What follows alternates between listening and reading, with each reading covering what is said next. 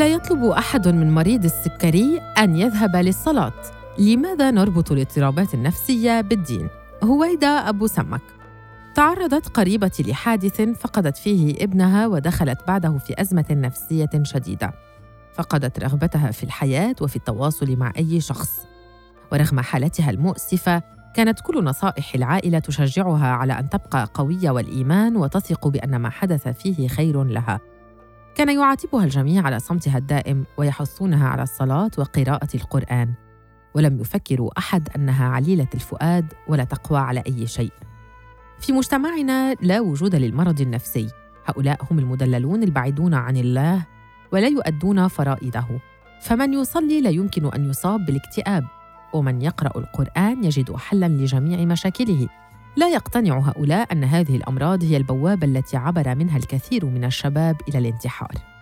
لا أنسى ابدا ما تعرضت له أنا وأصدقائي في مرحلة الثانويه ففي تلك السنوات التي يجب علينا أن نتجاهل كل الحياة ونضع كامل تركيزنا في الكتب حتى نحصل على مجموع عال يؤهلنا لدخول الكلية التي يحلم بها أهلنا.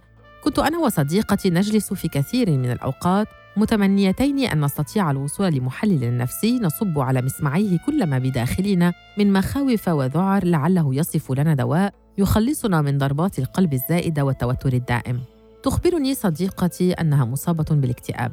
تضحك قائلة لو لم أحصل على مجموع كبير سأنتحر. سألقي بنفسي من البلكونة. أشاركها الضحك ونظل نفكر في طرق مختلفة للانتحار. ثم نكرر تلك الجملة التي كنا نسمعها دائما لا وقت لهذا الدلع. أخبر شقيقتي الكبرى أنني مللت ولا أقدر على مواصلة المذاكرة. تنظر إلي تلك النظرة المعاتبة التي تخبرني فيها اللا فائدة من الامتعاض والتذمر. ثم تكتب روشتتها قومي صلي ركعتين واقرأي شوية قرآن.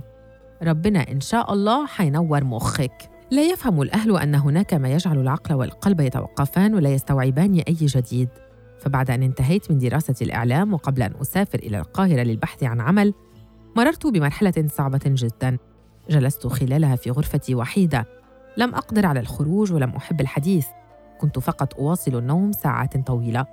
ورغم هذه الأعراض الواضحة للاكتئاب كانت الحلول الممكنة والمقترحة هي أن أقترب من الله وأن أثق أن هذه الأزمة ستحل قريبا إضافة إلى عدم الاستسلام للشيطان. من غير الممكن أن تجد أحدنا يطلب من مريض السكري أو الضغط أن يذهب للصلاة بل نحثه فورا على الذهاب للطبيب لعلاجه سريعا حتى لا تتفاقم علته.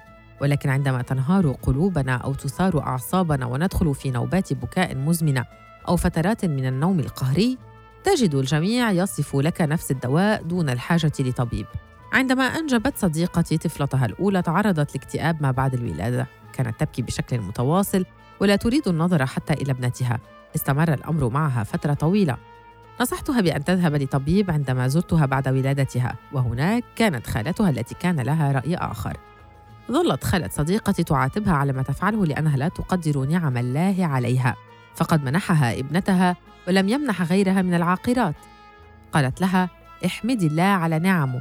هل ستكفرين؟ صلي وصومي. شكرا له على نعمه. أنت لا تقدرين ما أنت فيه. وربنا سيغضب عليك ورح يحرمك من نعمته. زاد بكاء صديقتي ولم أستطع أن أرد على الخالة وأخبرها أن ما تمر به هو حالة نفسية معروفة. فكنت أعرف أنني مهما قلت لن تقتنع المرأة الخمسينية بعكس ما تؤمن به.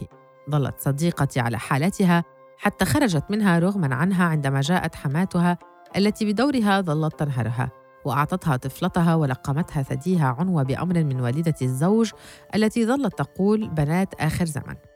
هي صديقة نفسها التي تعرضت للإهانة والضرب على زوجها البخيل الذي طردها من المنزل ولم يرد الإنفاق عليها وعلى ابنتهما. كانت تنهار وهي تحكي لي عن تصرفاته غير الآدمية معها وعن رغبتها في التخلص من حياتها.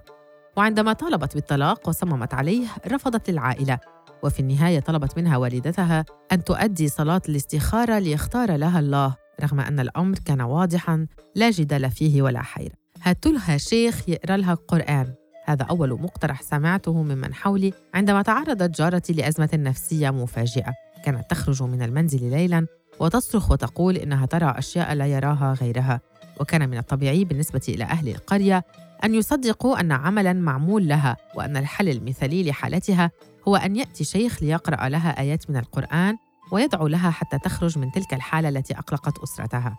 لم يفلح الشيخ في علاج الجارة التي ساءت حالتها وكانت تصرخ من وقت إلى آخر بشكل مستمر بطريقة تثير الفزع من حولها. نصحت والدتها أن تذهب بها لطبيب نفسي. ضحكت وقت ذاك وقالت لي إن الأطباء النفسيين نصابون ولن يكون لديهم أي علاج. كانت المرأة المسنة مقتنعة لدرجة أنني لم أستطع مواصلة النقاش معها وكنت أشعر بالأسف لهؤلاء الأطباء الذين أنفقوا الكثير من سنواتهم في الدراسة بينما لا يعترف بهم عدد كبير من الناس. السيناريو نفسه حدث في العمل مع زميلة لي تعاني من رهاب الموت دون أن تعرف، فبعد أن رأت عمها الراحل وودعته قبل دفنه، تعرضت لحالة نفسية سيئة، ترى الكوابيس باستمرار وتخاف من الموت، وتشعر أنه سيأخذها في أي وقت وتخاف على أولادها خوفا مرضيا. مع تدهور حالتها، ذهبت إلى الطبيب سرا. قالت لي إن أهلها لن يقتنعوا بذهابها للطبيب وسيتهمونها بضعف الإيمان.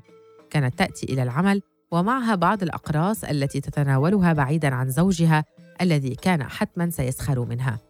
هذه الحالات أراها حولي بين الحين والآخر لأناس يعتقدون أن من يعاني من أمراض نفسية هو شخص إيمانه ضعيف يكررون عليه هذه العبارة حتى يزداد مرضه ويصبح قليل الحيلة في مجتمع لا يفهمه ولا يرأف به.